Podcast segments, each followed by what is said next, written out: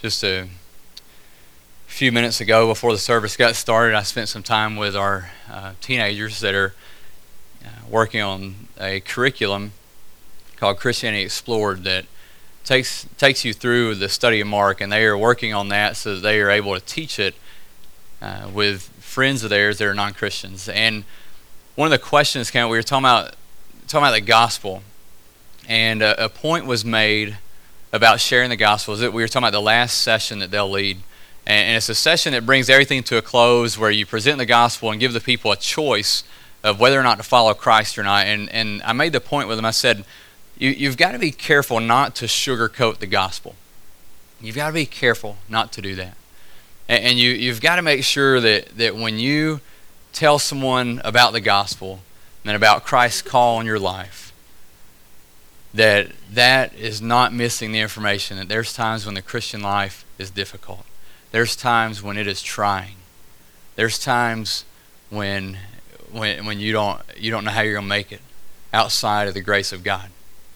That we can never sugarcoat and make it this easy, happy-go-lucky life because it's not.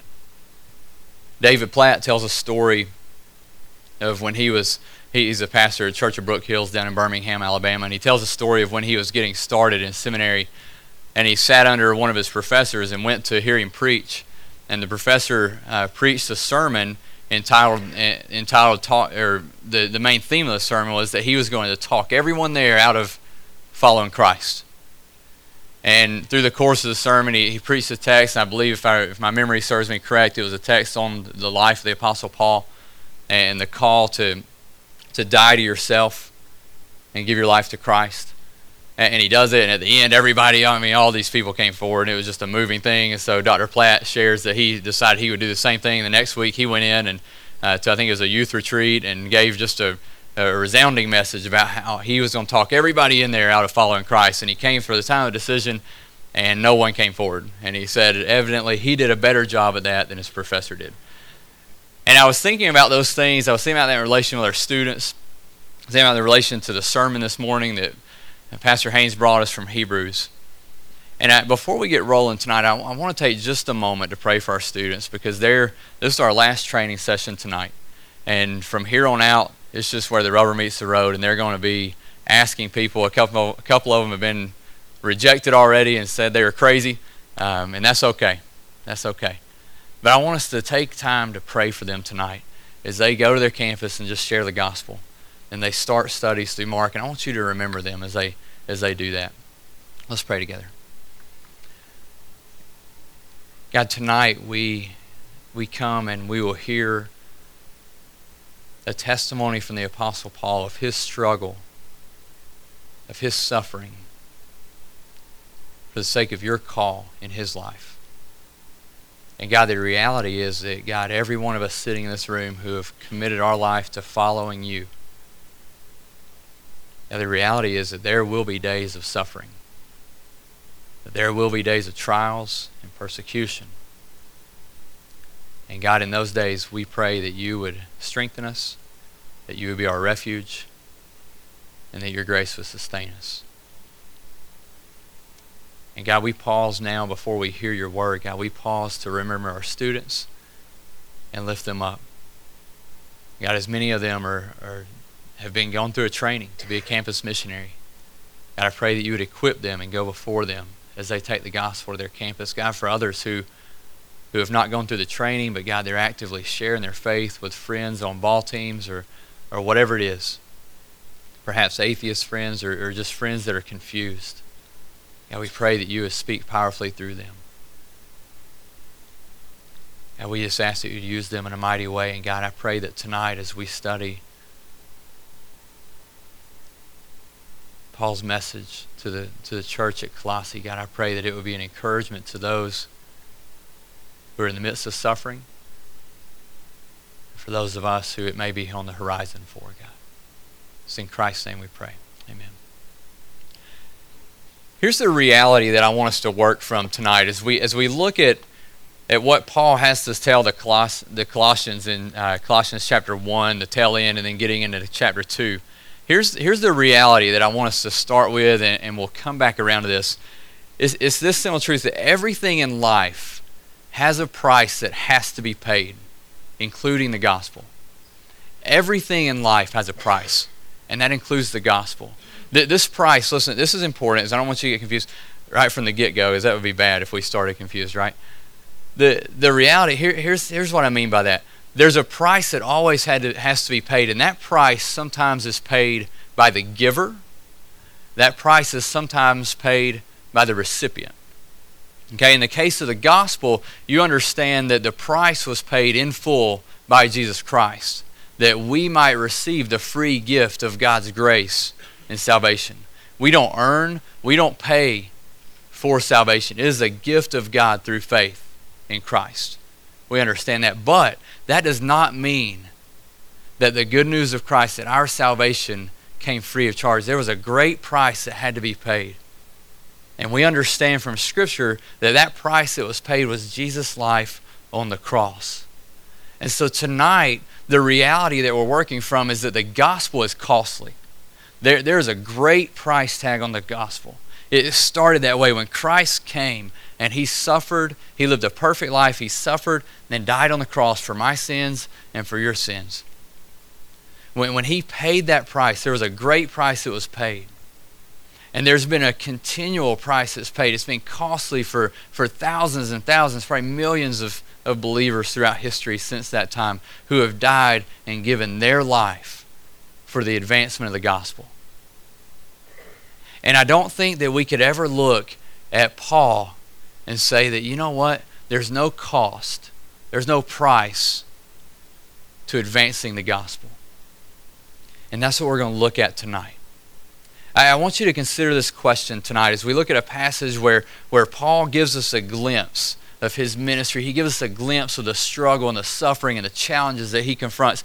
Now, I want you, I want you to ask yourself this question What am I willing to pay for Jesus and his church? What am I willing to pay? Not only are we going to look at what, what did Paul pay? What price did he pay? What kind of suffering, what kind of struggle did he encounter? But what price is Todd Meadows willing to pay?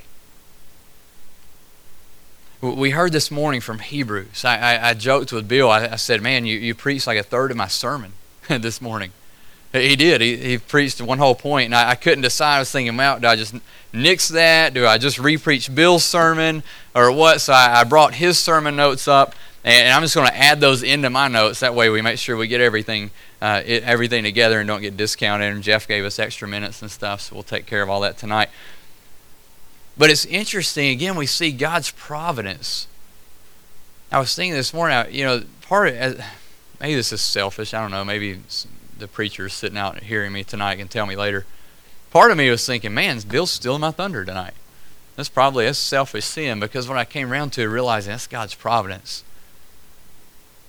The way He aligned two different sermon series to come together tonight and this morning to deal with this idea that, you know what, if we are following Christ, we are going to encounter trials. We are going to suffer. And so the reality is that people in this room are in the midst of trials or, on, or about to be in the midst of trials. And so God, in His providence and His sovereignty, has brought us to this point tonight to look at these passages again. I want you to turn your Bible open to Colossians 1, and we'll begin in verse 24 tonight. I want to go ahead and read the entire passage. This is a passage where Paul gives us a glimpse of his ministry. It goes through chapter 2, verse 5. So let's read that together. Beginning in verse 24, chapter 1. Paul says this Now I rejoice in my sufferings for your sake, and in my flesh I do my share on behalf of his body, which is the church in filling up what is lacking in Christ's afflictions. Of this church I was made a minister according to the stewardship from God bestowed on me for your benefit, so that I might fully carry out the preaching of the word. That is the mystery which has been hidden from the past ages and generations, but has now been manifested to his saints, to whom God willed to make known what is the riches of the glory of this mystery among the Gentiles, which is Christ in you, the hope of glory we proclaim him, admonishing every man and teaching every man with all wisdom, so that we may present every man complete in Christ. For this purpose also I labor, striving according to his power, which mightily works within me. For I want you to know how great a struggle I have on your behalf, and for those who are in Laodicea, and for all those who have not personally seen my face, that their hearts may be encouraged, having been knit together in love, and attaining to all the wealth that comes from the full assurance of understanding, resulting in a true knowledge of God's mystery, that is, Christ Himself, in whom are hidden all the treasures of wisdom and knowledge. I say this so that no one would delude you with persuasive argument. For even though I am absent in body, nevertheless I am with you in spirit, rejoicing to see your good discipline and the stability of your faith in Christ. I, I want to go ahead and be upfront with you. There's no way that we're going to touch on everything in this passage tonight. One, one of the difficulties of saying, hey, we're going to study the book of Colossians in eight weeks is that there's going to be sections where we can't spend ample time in, and that's okay. Because I, I, I really feel like God, there, there, there's, there's several areas as I prayed about this that I think we really need to understand as a church. When we start looking at our service and our pursuit and our ministry that God has called us to. I, am approaching this from the understanding that, that we know that Paul was called to a specific ministry as an apostle. But also knowing that, that God expects all of us to minister. And God calls all of us to share the gospel and to advance the gospel. And so I, I, think the principles that we'll look at tonight, there's three over, overriding principles from this, this large section of Scripture that we're going to deal with tonight that, that apply to all of us because we're all in the ministry of advancing the gospel, whether that's at a, at a school, whether that's at a business, whether that's at our home, whether that's at Grace Baptist Church, whether it's at Colonial Village in Peru, wherever it is, we are all in the ministry of advancing the gospel. We all have that responsibility and that calling on our life. And so there's three things that I want us to look at tonight. The first one is this. The first principle, if you're taking notes, these are these are three general principles of the gospel ministry three general principles of the gospel ministry. That just three principles that we see from a man who is just absolutely passionate for God and his people. We see a glimpse of Paul's ministry and a description of his ministry that we can have we can learn a lot from. And so there's three principles I want us to look at. First, gospel ministry is God centered. It's God centered. And we see this in verses 24 through 20, 29. Note, note the context when Paul begins speaking of his ministry? What does it follow? It follows the, the just incredible hymn of, of 13 through 23. We spent the last two weeks, two weeks ago, we, we looked at the supremacy of Christ in all things. Pastor Haynes read that again this morning that, that Christ is supreme in all things. He, he's supreme among all creation. He's supreme in salvation. He's supreme and head of the church. And then out of that, last week we looked at the fact that, that through Jesus, God has reconciled all things to himself, it says in verse 20. That, that, that everything, everything is reconciled to God himself through Christ.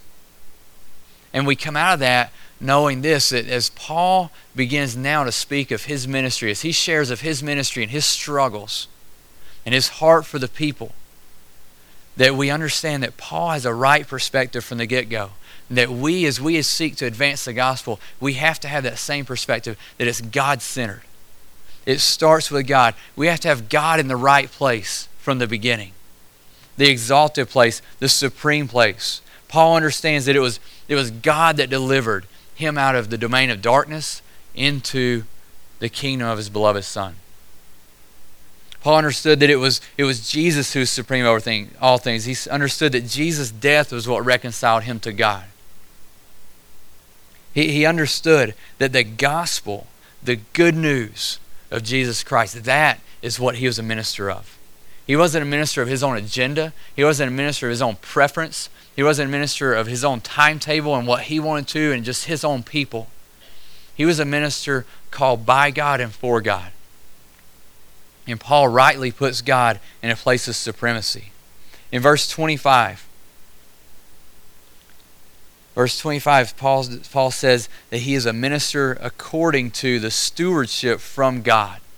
The stewardship from God. That word stewardship just refers to the management or overseeing of one's property. We, we hear that and we think what?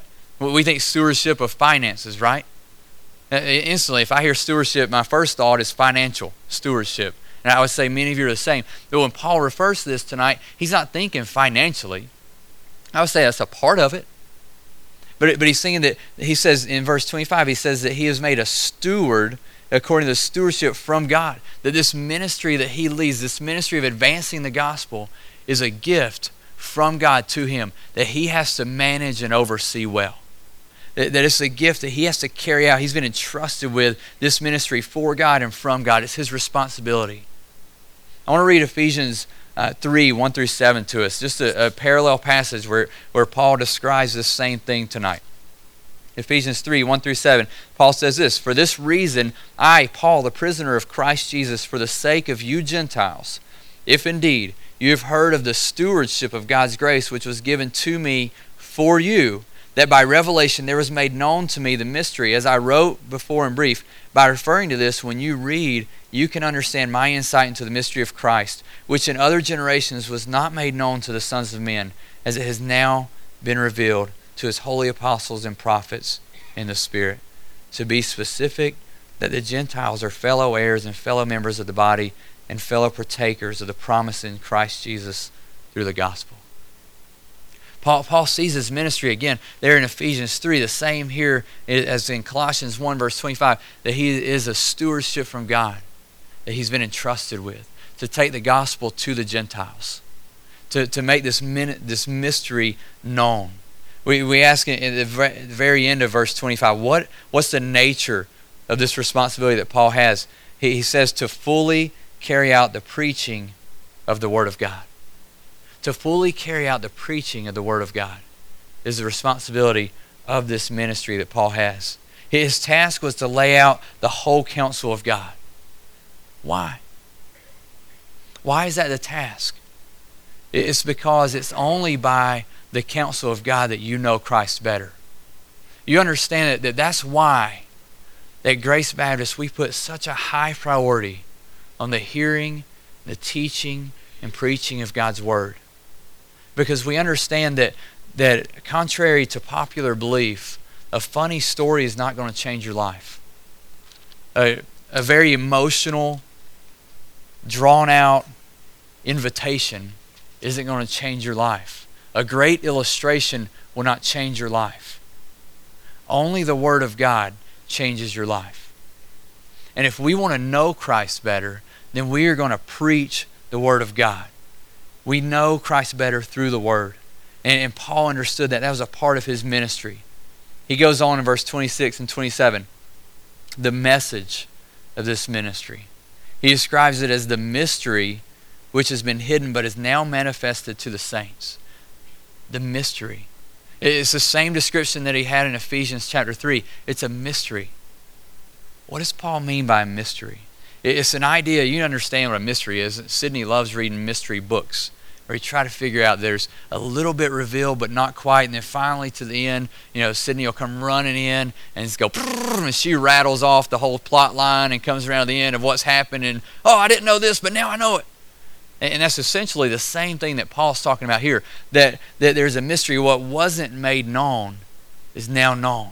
It was a common idea, a common thought, thought throughout, throughout Jewish thought and Jewish teaching. You think about the, the dreams of Joseph and Daniel, something that was not made known and then God made known, right? You, you think about the, the message of the prophets that was fulfilled through the life of Christ, that, that God revealed the mystery. So, what is it? What is it? Look at verse 26. The mystery is the preaching of the gospel to the Gentiles. It's the preaching of the gospel to the Gentiles. That throughout the Old Testament, we, we hear Psalms where the psalmist is led by God to, to to pin down and to, to write the psalm that says, Let the nations be glad. Where the psalmist writes, Be still and know that I am God. Why? That I will be exalted among the Jews? No. I'll be exalted among the nations.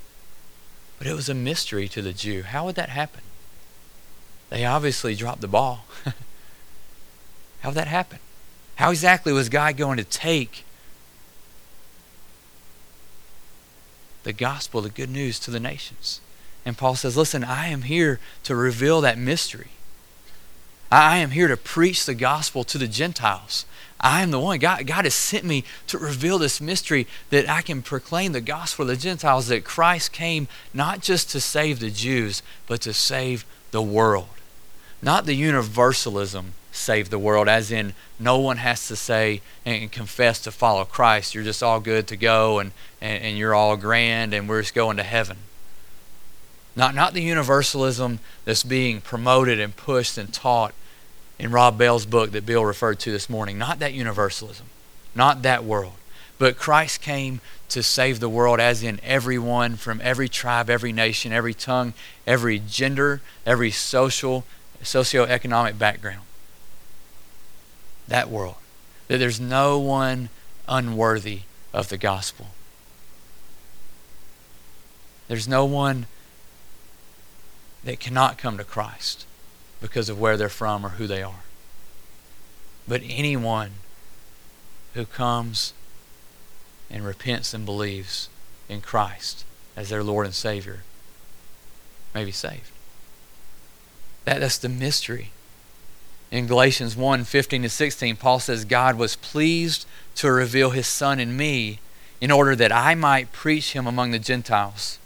And we just read Ephesians 3 4 through 6 that the Gentiles are fellow heirs and fellow members of the body. I think it's easy for us to take this for granted because I'm pretty sure most of us in here are Gentiles. it's easy for us to take that for granted because we're, we're 2,000 years removed. But when Paul writes this, he says, listen, you sitting in this room, you're, you're Gentiles, and, and previously you did not know the good news. But Christ came and he died on the cross for Jew and Gentile. That he says in Romans 1, I'm not ashamed of the gospel. I'm not ashamed of the gospel. For it's the power of God for salvation. For who? The Jew and then the Gentile. The power of the gospel, the mystery revealed. I think the danger is this, practically for us here, is that we don't separate into Jews and Gentiles in Somerset, Kentucky. I, I, I doubt any of you walk down the road and go, oh, there's a Gentile. Oh, there's a pagan. We, we don't typically do that. What's more common, though? It's a little more common for someone who perhaps walks in on a Sunday morning or a Sunday night, and we have that temptation to look, and if they don't look like us, talk like us, walk like us, then we don't necessarily go to them, right? The temptation is that we go, okay, and walk right out.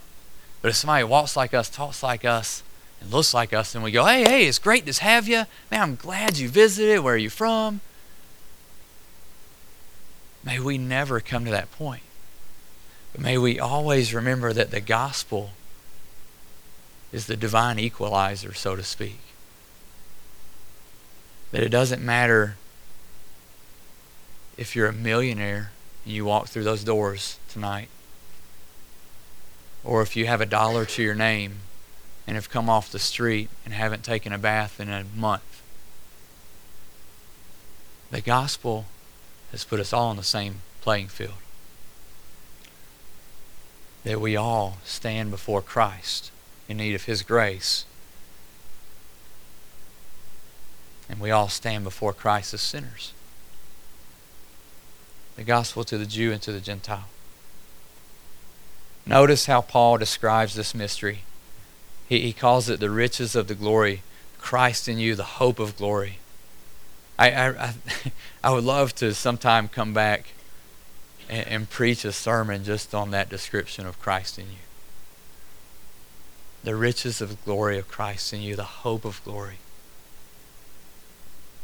Do we take for granted the indwelling of Christ in the life of the believer?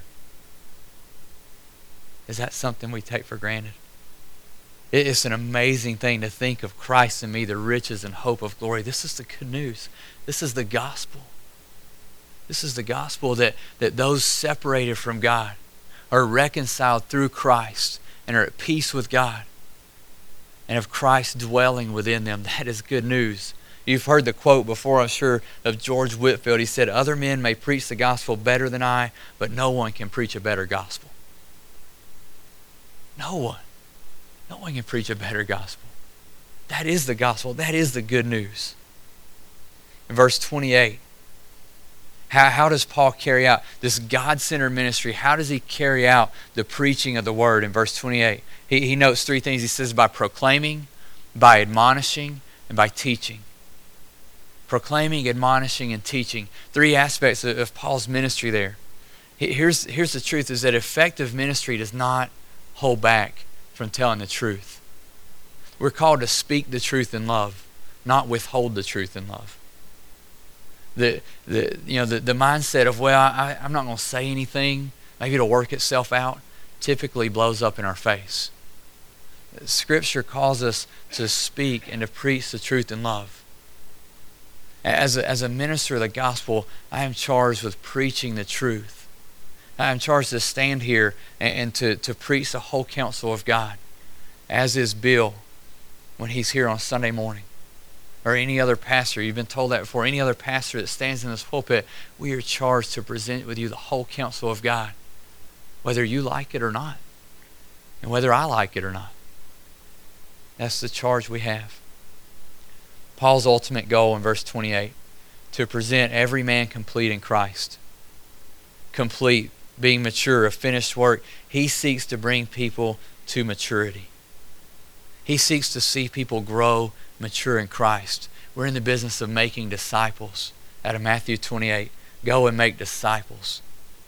Go and make disciples. Let us not be content with weak and shallow Christianity, but may we grow deep in our faith and minister in a way that calls people to grow deep.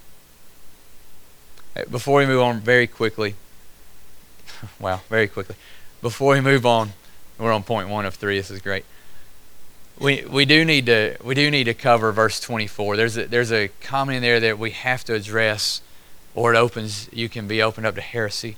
Verse 24, he says, Now I rejoice in my sufferings for your sake, and in my flesh I do my share on behalf of his body, which is the church, in filling up what is lacking in Christ's afflictions. That phrase at the very end, what is lacking in Christ's afflictions, is very important. Very important. And it's, it's confusing, it's tough, but it has to be handled carefully because if you mishandle it, then it's easy to go, okay, so Christ's work on the cross was not sufficient. That's not what Paul's saying. That's not what Paul's saying.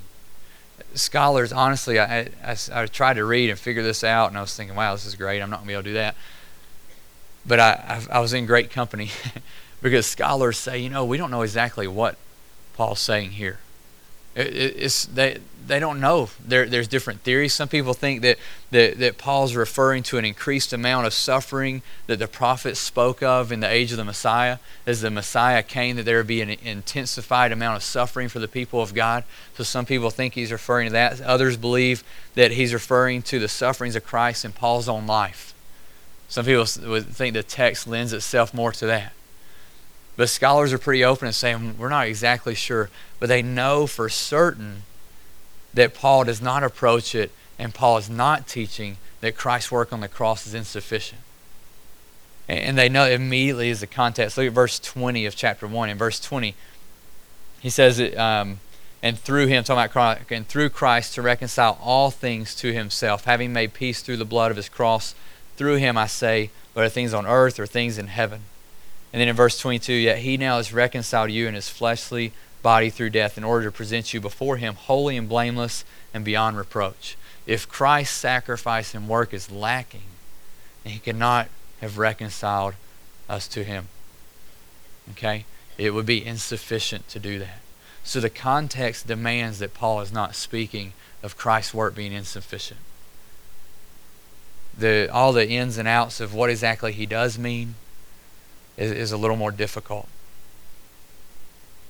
and we would have to do that another night. The, the, the idea that is pretty evident in Paul here is that believers in Christ will suffer. he, he sees the nearness that he Paul says in Paul's life it goes hand in hand. If I follow Christ, I will experience suffering. I will experience struggles. John 15, 18 to 20. You don't have to flip there, just hear that tonight. Flip the page back too far. Jesus says, If the world hates me, you know that it has hated me before it hated you. If you were of the world, the world would love its own. But because you are not of the world, but I chose you out of the world, because this the world hates you. Remember the word that I said to you a slave is not greater than his master. If they persecuted me, they will also persecute you. Paul understood that. Paul knew that. That when Christ said that, he knew it was true. And so there's an identification. That leads us to the second point of Paul's ministry. The, the general idea, the general principle is this, is that advancing the gospel is not easy. It is not easy. It is not easy. Here, let me ask you a question. When you're presented with the possibility or certainty of struggle and suffering, are you going to charge the gates of hell with a water gun? Or are you going to turn and run to the embrace of safety in the arms of the American dream? If, if the horizon, if you know, if I do this, I will suffer. If I do this, it will have grave consequences. When that day comes, not if, we have to say when that day comes because Christ has assured us that there will be times of suffering. So when we have a decision to make and say, I'm going to follow Christ, but it's going to bring great suffering to me or to my family. When that day comes, do I charge headlong at the gates of hell with a water pistol? Or do I say, you know what? I'm going to go back here.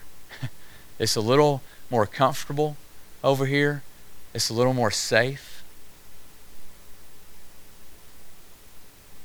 And turn to the American dream. The lie that we've been told is that advancing the gospel, that ministry is easy and smooth. And it's not. It's not. I told our students that tonight. I said, listen, there, there's times where you are going to experience struggles. Right in the middle of God's will, you are going to experience struggles. I mean, look at Paul and say, hey, Paul, guess what? You know what? I don't think you're in God's will.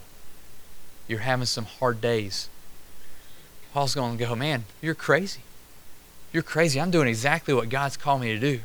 I mean, do you understand? There's there's times. I mean, go through Acts and look at the apostles. Paul or God says, "Go here," and what happens? They go there and then they get beaten. Does that mean they didn't obey?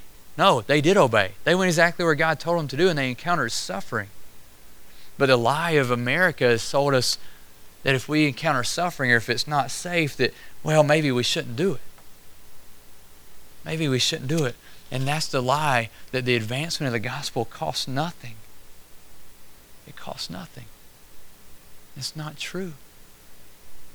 It's not true. We heard this morning out of Hebrews 12 that there is time where God intentionally brings trials and suffering into your life, intentionally works it to discipline you. There's times where He grows you in your faith through suffering. And Paul says in verse 24, what does he say? I rejoice in my sufferings. In verse 1 of chapter 2, he says, I know, or I want you to know what great a struggle I have on your behalf. He's in prison when he writes this letter. He's in prison. I mean, you consider his own testimony. Listen to 2 Corinthians 11, verse 23 to 29. Just listen to this. Paul says, are, there, are, are they servants of Christ? I speak as if I'm insane. I more so in far more labors and far more imprisonments, beaten times without number, often in danger of death. Five times I received from the Jews 39 lashes. Three times I was beaten with rods. Once I was stoned. Three times shipwrecked. A night and a day I've spent in the deep. I have been on frequent journeys and dangers from rivers, dangers from robbers, dangers from my countrymen, dangers from the Gentiles, dangers in the city, dangers in the wilderness, dangers on the sea, dangers among false brethren. I have been in labor and hardship through many sleepless nights, in hunger and thirst, often without food and cold and exposure.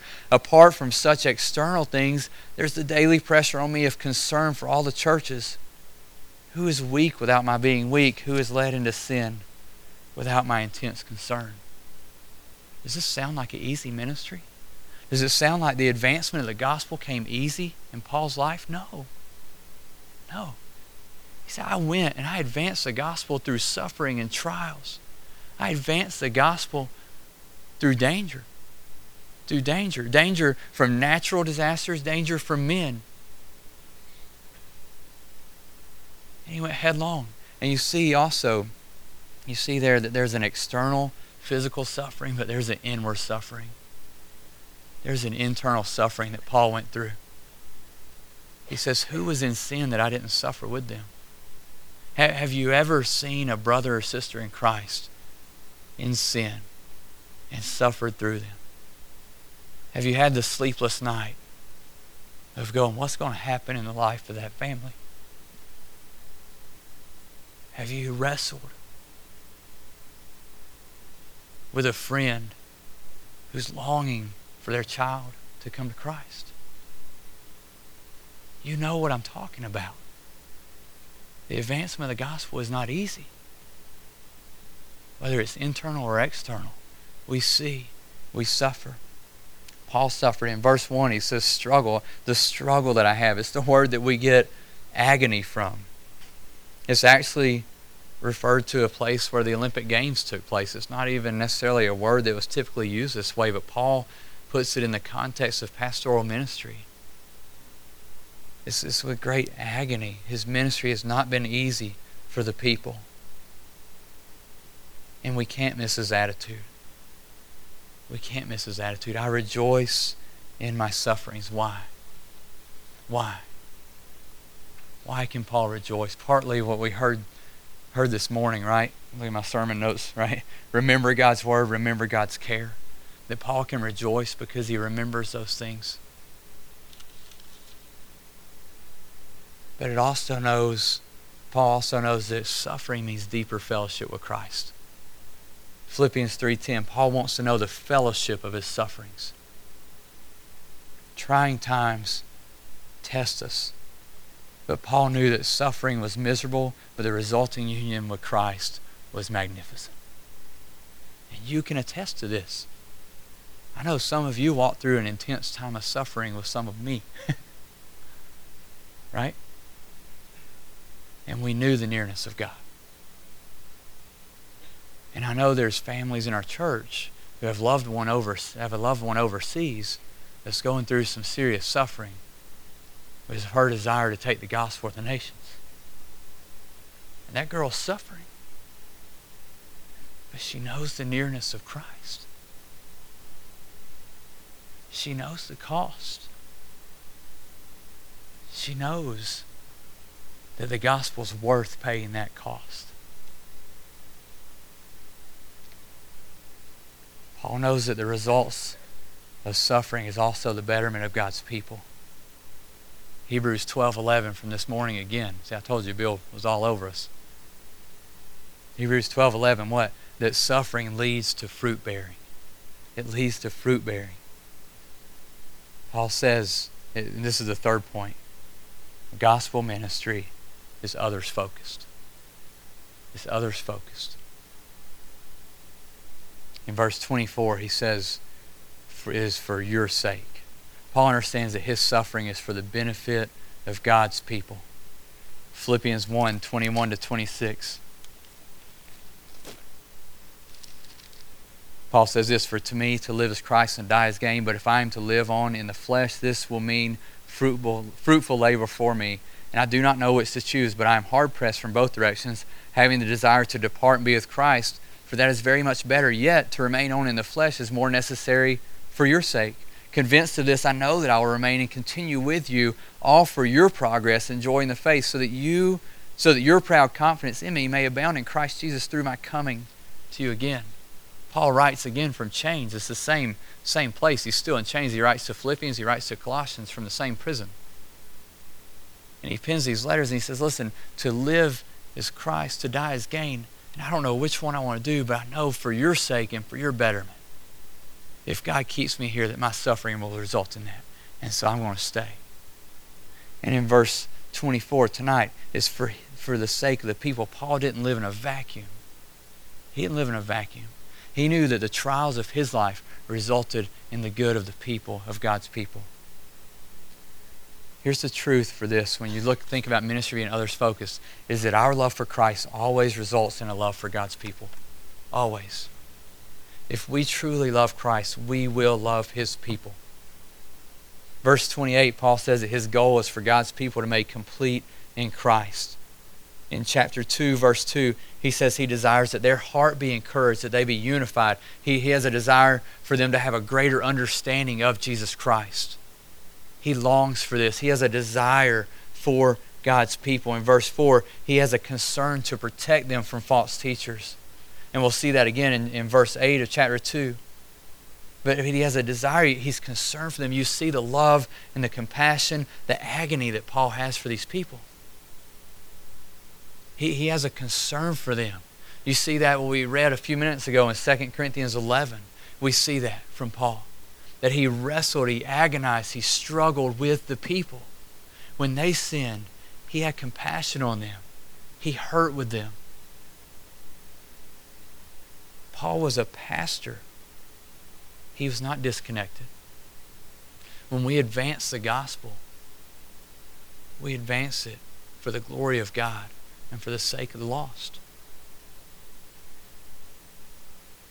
It is not easy. It is not easy. So advancing the gospel has been and will be costly. That's just the truth. We've seen it throughout history. It has been and it will be costly. And here's the key. If you and I are going to walk in faith and advance the gospel, if we're going to be willing to suffer for Christ, then it demands that we not look out for ourselves or to ourselves if we're going to advance the gospel, we can't just look out for me. And I can't look for strength from me. I can't. But if I'm going to advance the gospel, if you're going to advance the gospel, if Grace Baptist Church is going to advance the gospel, two miles down the road to Hope Way, if we're going to advance the gospel there, if we're going to advance the gospel to another continent, or to Cleveland, Tennessee, then we have to look to Christ and look out for others. We disregard self for the sake of the gospel. Is it safe? No. Is it easy? No. Is it worth it? Yes. Yes. What price are you willing to pay to advance the gospel? What price am I willing to pay to advance the gospel? Let's pray together.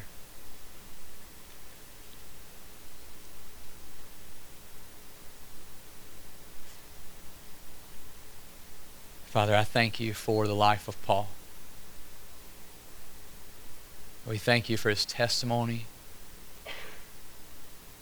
God, I'm so grateful that he, he just was, you led him to be transparent and to just share his heart and his struggles in ministry, the suffering that he encountered.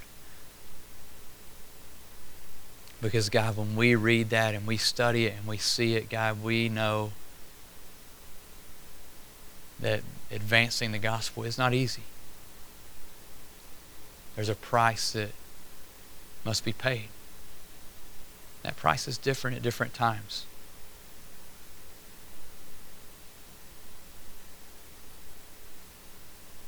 God, I pray that you would grow our faith in you. That we would seek to serve you and minister for the sake of the gospel, no matter what the cost that we would seek to advance it for your glory and for the good of those who have not heard the good news of Jesus Christ.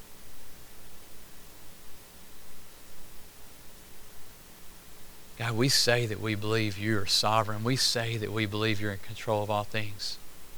We say that the gospel is important. But God, we don't want to just say that. We want to live it. We want to live in faith of your power and your might and your control and your plan and your good news. Give us the faith to do that. Tonight, this week, in the coming years as Grace Baptist. Father, we love you. We love you so much, God. God, we thank you for loving us first and dying on the cross for our sins. And we give you all the glory, all the praise tonight. In the name of our Lord and Savior Christ, we pray, and we gather tonight. Amen.